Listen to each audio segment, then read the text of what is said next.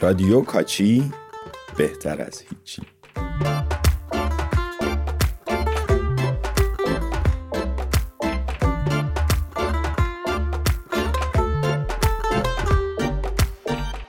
حتما چون موضوعمون به تعذیه مرتبطه منتظرید بگم سلام به روی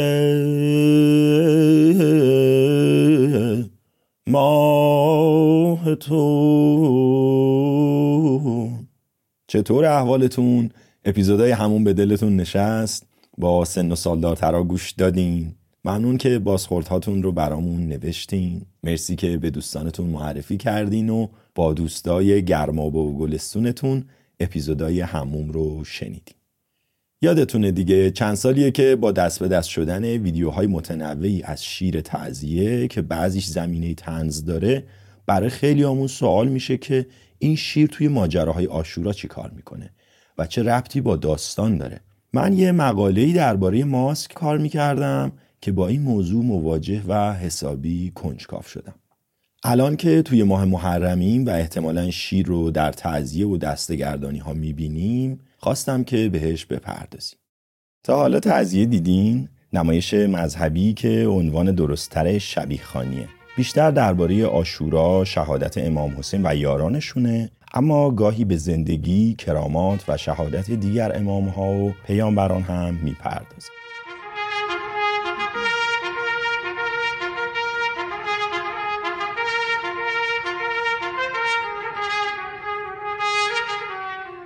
شبیخانی تنها نمایش دنیای اسلامه. شاید نمونه های آین های نمایشی در مسلمان های کشورهای دیگه ببینیم. اما هیچ کدوم از نظر ادبی و اجرایی به توسعه یافتگی تعذیه نیست. هر نمایش مستقل شبیخانی رو میگن یک مجلس. گاهی این مجالس دارای اپیزودها و بخشهایی میشه که قصه کوتاه و جداگانه ای داره که به قصه اصلی وصل میشن. به این اپیزودها هم میگن گوشه. در تعدادی از مجالس و گوشه های تعذیه شیر حضور داره. بیشترین تصاویری که شما در شبکه های مجازی از شیر در تعذیه دیدین مربوط به دو گوشه از مجلس آشوراست. یکیش گوشه سلطان قیسه. سلطان قیس پادشاه هند یه روز با وزیرش میره شکار. یک بار برمیخورن به یک شیر. شیر می‌خواد بهشون حمله کنه و اونا هیچ راهی ندارن. وزیر سلطان قیس شیعه است و میگه ما اگر امامانمون رو صدا کنیم به فریاد ما می‌رسن و امام حسین رو صدا می‌کنن. امام حسین زخمی از صحرای کربلا میاد به جنگل و شیر با دیدنشون رام میشه و کنار ایشون میشینه.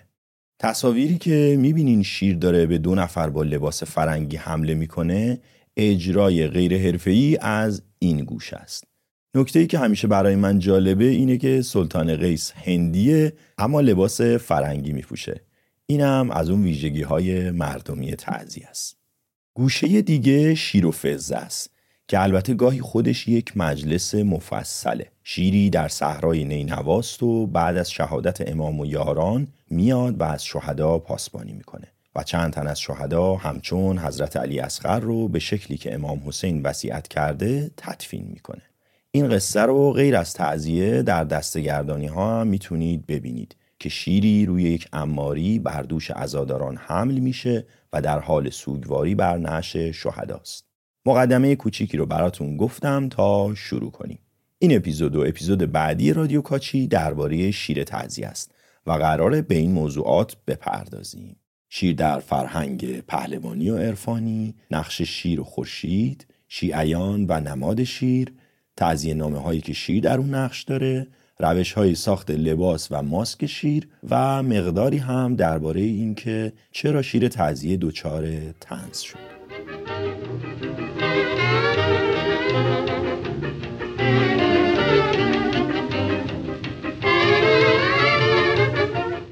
اونهایی که توی خانواده های تعذیه خون بزرگ شدن یه نگاه دیگهی به تعذیه دارن. سحر کازمی اهل قزوینه و تو هیته گردشگری کار می‌کنه. داستان من از اونجای شروع میشه که من از بچگی توی خانواده بزرگ شدم که اهل تعذیه بودم. من شوهر خالم البته نزدیکترین کس شوهر خالم بود. تزیه خون بود زره بافی می‌کرد نسخه مینوشت. و ما تو اون فضا کلا تزیه رو خوب خیلی از نزدیک می‌دیدیم و میفهمیدیم مثلا داستان چیه. مثلا اتفاقاتی که میافتاد پشت صحنه ها رو هم ما اونجا می‌دیدیم. دختر خالم هم همسن من بود ولی اون تزیه می‌خوند به خاطر باباش. یعنی چی تعزیه میخون؟ نقش سکینه و رقیه رو بازی می‌کرد. بعد مثلا موقعی که می‌خواست تمرین کنه میشستیم من به حرفاش گوش می‌دادم. یا حالا مثلا اون جاهایی که بعد پاسخ می‌دادم من میشستم به اون خوندن اون گوش می‌دادم و حالا یه جاهایی مثلا اگه لازم بود یه چیزی بخونم منم وسط یه چیزی باهاش میخوندم. تعزیه بازی هم می‌کردین؟ شدیدن اصلا, اصلا می‌گفتین تعزیه بازی؟ آره. می‌گفتیم؟ می‌خوایم بریم تعزیه بازی کنیم. و بعد یه خاطره بامزه که دارم. تو باغ خالم یه بار داشتیم با دختر خالام تعزیه میخوندیم. بعد ما تو روستامون یه تزیه خونی بود مخالف خون بود اسمش حجت بود. این وقتی که می‌خواست بگه مثلا من شمرم خودش می‌گفت منم شمره حجت.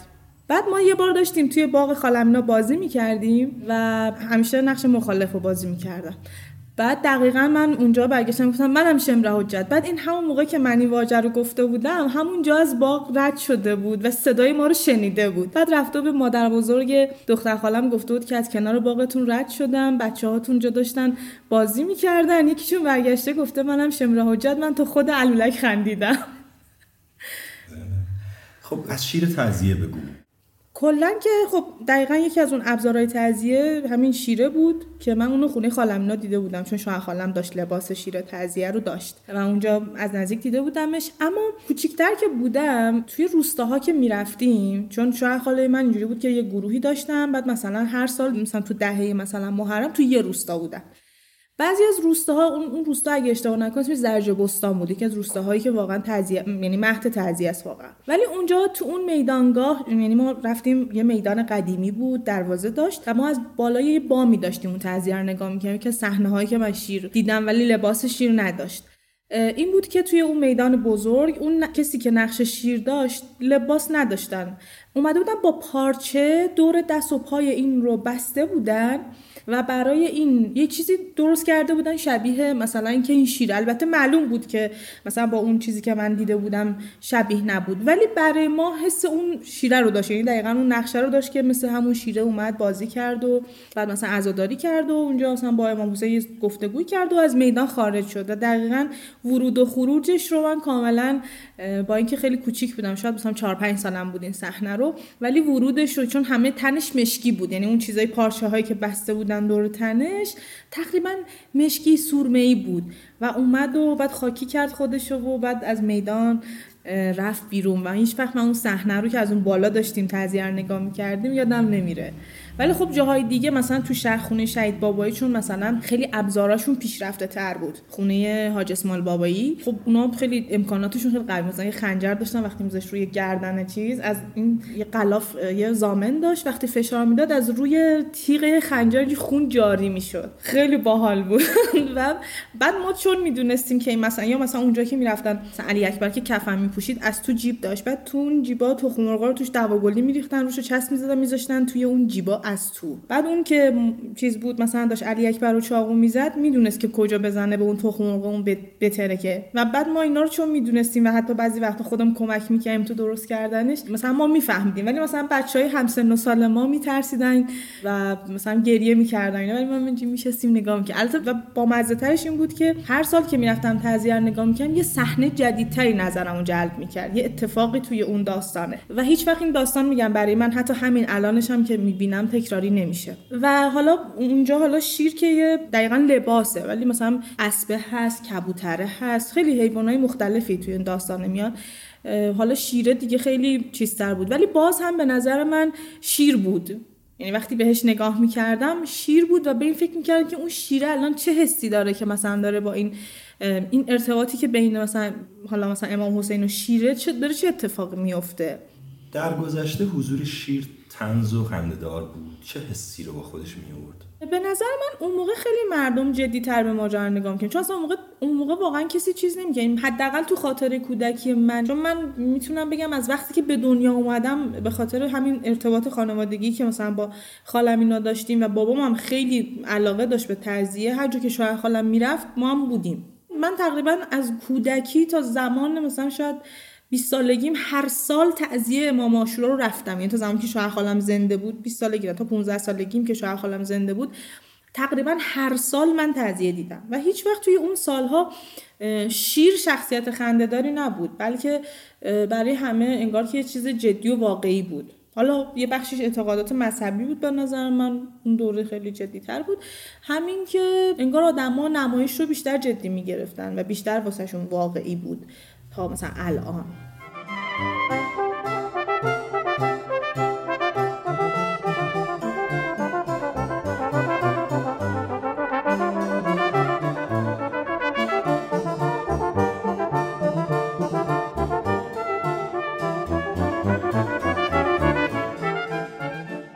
خب بریم سراغ اینکه ماسک و لباس شیر در تعذیه چطور ساخته می شده. تعذیه خونها به لباس و سر عروسکی شیر میگن جلد جلد شیر. جالبه بدونین به ندرت اتفاق می افتاده که شیر واقعی رو می آوردن در تعذیه در دوره ناصرالدین شاه توی تکیه دولت برای مجلس شیر و فزه گاهی شیر واقعی باغ وحش رو می آوردن شیربان دور سکوی تکیه شیر رو میگردون و بالای سر نشهای ساخته شده می‌برد که نشون بده شیر از شهیدان پاسبانی می‌کنه اما در تزیه سلطان قیس که شیر به سلطان و وزیر حمله می‌کرد از جلد و صورتک استفاده می‌شد. یه ویدیو هم هست که شیر واقعی اووردن برای تعذیه فیلمش رو براتون توی شبکه اجتماعیمون می‌ذاریم. احتمالا الان دیگه این کار ممنوع باشه. به ندرت هم از پوست واقعی شیر شکار شده برای جلد شیر استفاده می‌کردن. یا از پوست حیوانات دیگه. مثلا توی سمیروم یه جلد شیر هست که از پوست آهو درست شده.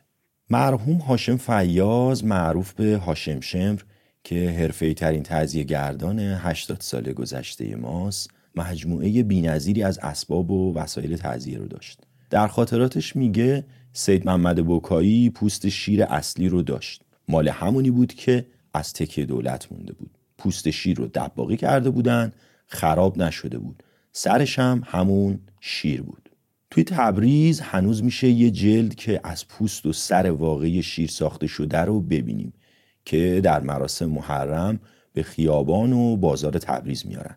هرچی از عناصر واقعی حیوان در ساخت این جلدها و ابزار تعذیه استفاده بشه برای مخاطب تعذیه جذابتر و باشکوهتر و باورپذیرتر میشه. یه جاهایی پوستین یا کلیجه زمستونی چوپونی رو پشت رو می‌کردن و به نقشپوش شیر میپوشوندن اما متداول ترین نوع لباس شیر که از قدیمی شنیدیم لباسیه که از پارچه کرباس دوخته می شده. هاشم شمر در کتاب روز شمار شبیخانی به روایت هاشم فیاز در روزنویس 17 مهر 1333 نوشته به حسن خیاط سفارش دادم که پوست شیری از کرباس بدوزه. حالا معمولا زمینه این پارچه رو رنگ زرد می‌کردن و روش خط و خالهای تیره میکشیدن.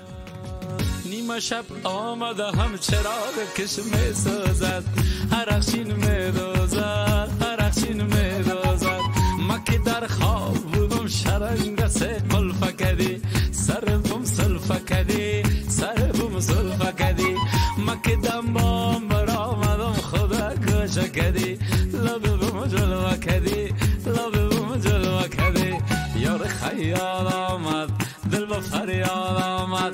یار خیال آمد. دل با فریاد آمد. ببرم نیامدی ترانه یار خیاط آمد با صدای مهدی فرو خواننده افغان.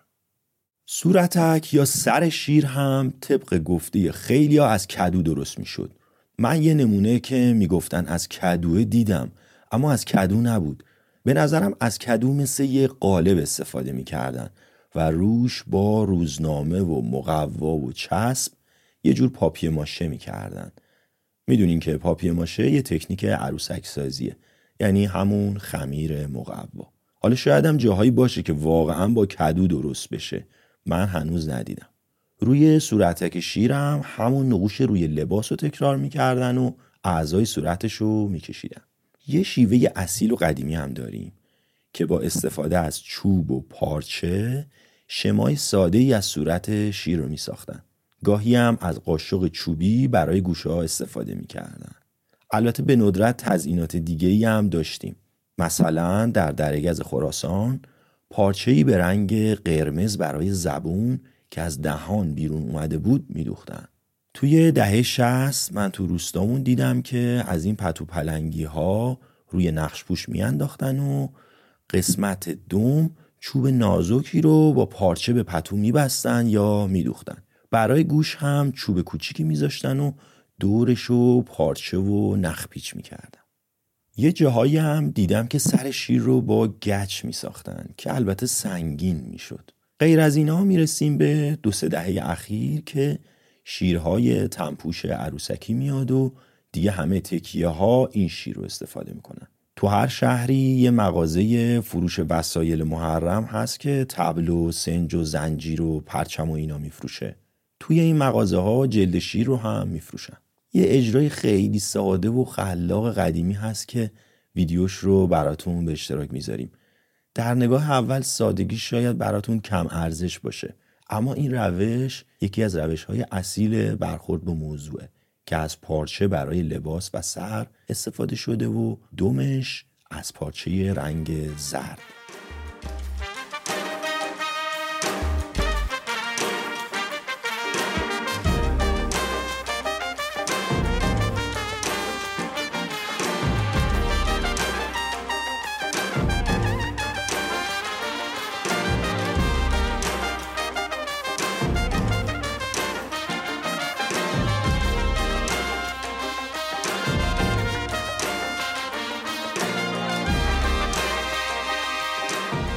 قطعه میواین واندرلند رو شنیدیم از ابراهیم معلوف نوازنده ترومپت لبنانی. شیر به عنوان یک نماد از کی و چگونه در فرهنگ ما شکل گرفت؟ عمران گاراژیان باستانشناسیه که نظریه های باستانشناسی رو در کار میدانی به کار می‌گیره. من از ایشون آموختم که ایدئولوژی ها چطور سوار بر باستانشناسی میشن. درباره شکلگیری نماد و نشان شیر سر صحبت رو باهاشون باز می‌کنیم. عمران جان سلام. من به یه داریم پیشینه شیر رو بررسی می‌کنیم. من مطالعات باستانشناسی محدوده اما یه حدسی دارم. در بررسی که روی نقوش و پیکره ها از حدود 8000 سال پیش داشتم نقش بز رو پرتکرار تردیدم. اما از حدود دوره مفرق و آهن یعنی چهار تا پنج هزار سال پیش به این ور نقش نمادین شیر میاد و جای بز رو می‌گیره. چطور میشه؟ ببین من می‌تونم اینطوری بگم که من از شیر نمیترسم ولی از نقش شیر عمیقا میترسم. واقعا جای ترس داره. وقتی معنیش می‌کنی یعنی چنگ و دندون نشون دادن امپراتوری ها به همدیگه و یعنی خشونت سازمان یافته. وقتی از بز صحبت می‌کنی بذار با بز شروع کنیم. بز ساده تره لطیف تره. وقتی از بز صحبت می‌کنیم در بافت جامعه روستایی مثلا پنج هزار قبل از میلاد پنج و پونصد قبل از میلاد یعنی هفت هزار قبل. اون وقت یعنی این که دنبال یک طعمه خوب میگردی که یه کباب جانانی بزنی به بدن. این خوب در حد همون جامعه روستاییه دیگه. بز رو پرورش بده نمادش کن مثلا بهش بپرداز اینا. ولی وقتی از شیر صحبت می‌کنی که اون وقت دیگه شیر نماد شده خشونت امپراتوری هایی که برای هم نقشه های خونالود می‌کشن. چون جنگ سازمان یافته حاکمیت های بزرگ رو معنی میده برای ما. برای همین من ازش میترسم. و وقتی که از حاکمیت های بزرگ صحبت می‌کنیم و جنگ سازمان یافتهشون یعنی تعداد خیلی زیادی سیاهی لشکر و مزدور و جور کردن علوفه و علیق برای اسبا و روستاهای بدبخ شده و دیگه ترس داره واقعا.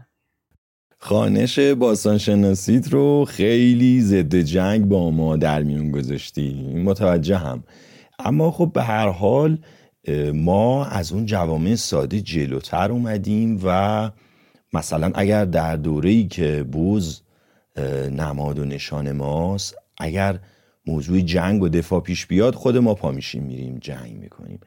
اما شیر داره از دوره ای صحبت می‌کنه که ما دیگه جوامع بزرگ شدن و ناخداگاه باید چیزی مثل ارتش حرفه‌ای درست کنیم دیگه نه؟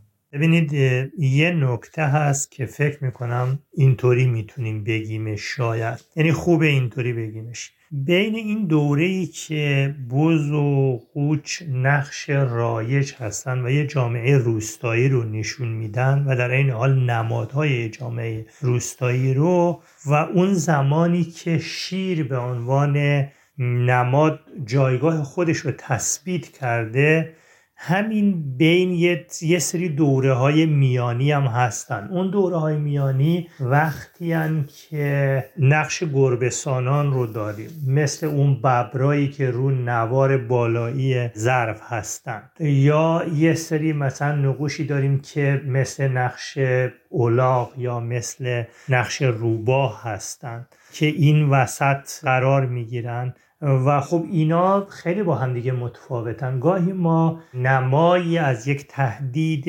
حیوان شکارگر رو داریم و وقتی که از شیر صحبت می‌کنیم اینجا دیگه اصلا یه چیز دیگه است. اینجا کشاکش امپراتوری ها با خشونت بسیار شدید اوریانه که در مقابل همدیگه شاخشونه می‌کشن کرکری می‌کنن.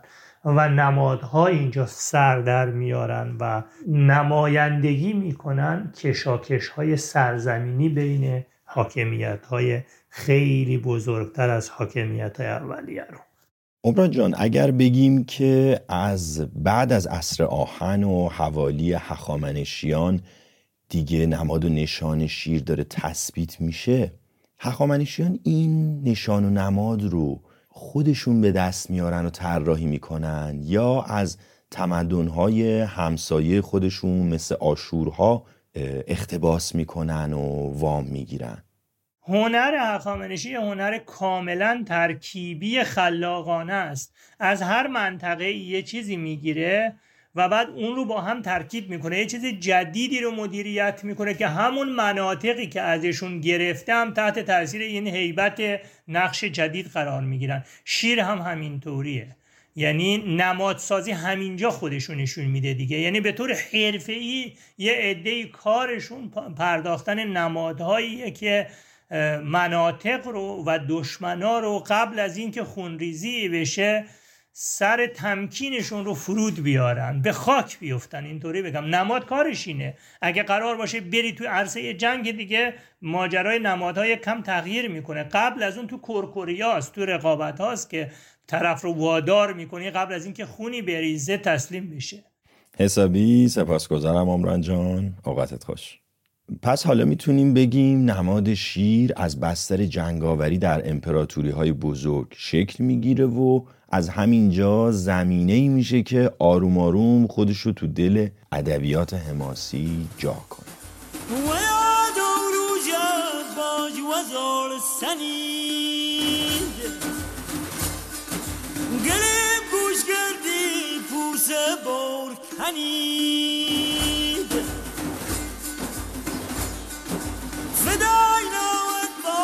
صاحب زور و شیر دل نلخ رو سر فدای نامت با صاحب زور و رخش بور بیندی شیر دل نلخ. قطعه روسم از آلبوم آواز اساتیر کار ارزشمندی از علیرضا فیض بشیپور با صدای شهرام ناظری. توی دوره اسلامی این نماد چطور به حیات خودش ادامه میده و وارد مفاهیم و نمادهای شیعیان میشه؟ یه زمینه پژوهشی هست که خیلی از پژوهشگرا بهش علاقه مندن. خط اصلیش اینه که معنویت و پهلوانی و جنگاوری که در تشیع می‌بینیم مفهوم و مکتبیه که ایرانی ها پیش از اسلام و زرتشت در مهر پرستی اون رو فهمیده و ساخته بودن.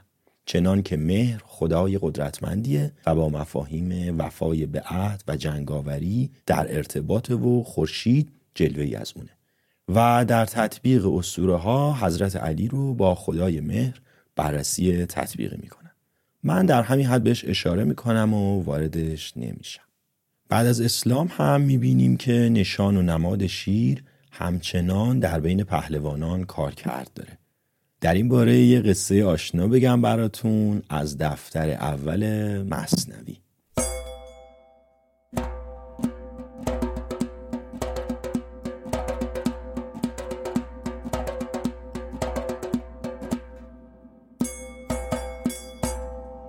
این حکایت بشنو از صاحب بیان در طریق و عادت قزوینیان برتن و دست و کتف ها بیگزند از سر سوزن کبودی ها زند در قزوین خالکوبی کردن متداول بوده. خالکوب رو می‌گفتن کبودی زن. می‌دونین که رنگ خالکوبی به کبودی نزدیکه. کبودی زنی هم معمولا پیشه و هنر دلاکای همون بوده. قصه نوچه ورزشکار قزوینیه که پیش خودش میگه منم برم یه نقشی رو تنم بندازم و یه جلوهی تو گود زورخونه بکنم دیگه. همینجوری که کسی نمی‌فهمه من پهلوونم سوی دلاکی بشد قزوینی که کبودم زن بکن شیرینی. گفت چه صورت زنم ای پهلوان؟ گفت برزن صورت شیر ژیان. طالعم شیر است نقش شیر زن. جهد کن رنگ کبودی سیر زن. گفت بر چه موزت صورت زنم؟ گفت بر شانه هم زن آن رقم. کجا نقش شیر رو بزنم؟ بزن رو شونه ها. خالکوب اول نقش رو با رنگ و جوهر مخصوص می‌کشه بعد با سوزن شروع می‌کنه کل خطوط رو سوزن می‌زنه. به طوری که پوست زخمی بشه و جوهر به زیر پوست بشینه. معمولا سوزن خون نیاره و تحمل دردش سخته. چون که او سوزن فرو بردن گرفت درد آن در شانگه مسکن گرفت. پهلوان در ناله آمد ددم وای آی داری کجای شیر رو نقش می‌کنی که اینقدر درد داره؟ گفت از دمگاه آغازیدم. گفت دم بگذار ای دو دیدم. شیر بیدم باش گو ای شیر ساز. حالا این شیر دوم نمی‌خواد که برو سراغ اصل نقش شیر. خال کوبم میگه چشم. سوزن اول و دوم و سوم که می‌زنه نوچه ورزشکار دوباره میگه آخ آخ چیکار می‌کنی اوسا نکنه داری ناخونای پنجه شیر رو می‌کشی اینقدر گوشت تنم و کندی؟ خال زن میگه نبابا دارم گوش شیر رو برات می‌زنم. گفت تا گوشش نباشد ای حکیم گوش را بگذار و کوته کن گلیم. آقای کبودی زن حالا از این گوش بگذر و برو اصل تنه شیر رو بزن. خال زنم گفت باشه. چشم. سوزن اول و دوم و سوم و که می‌زنه جانب دیگر خلش آغاز کرد.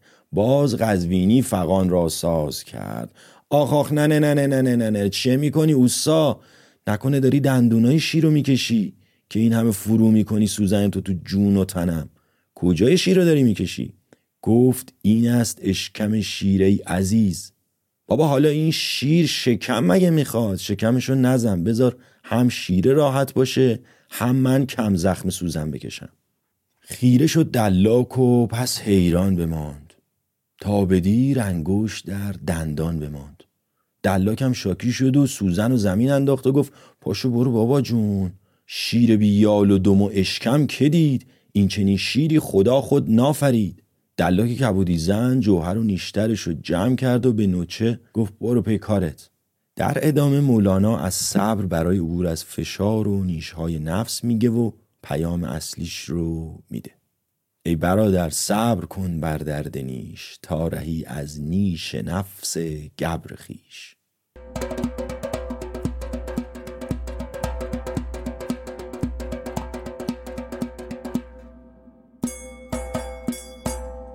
خب ماجرای شیر تعذیه مفصله. تا اینجا رو داشته باشید تا توی اپیزود بعد براتون از نشان شیر و خورشید شیر در فرهنگ عرفانی ما مجالسی که شیر در تعذیه حضور داره و ماجرای ترز شدن شیر تعذیه بگیم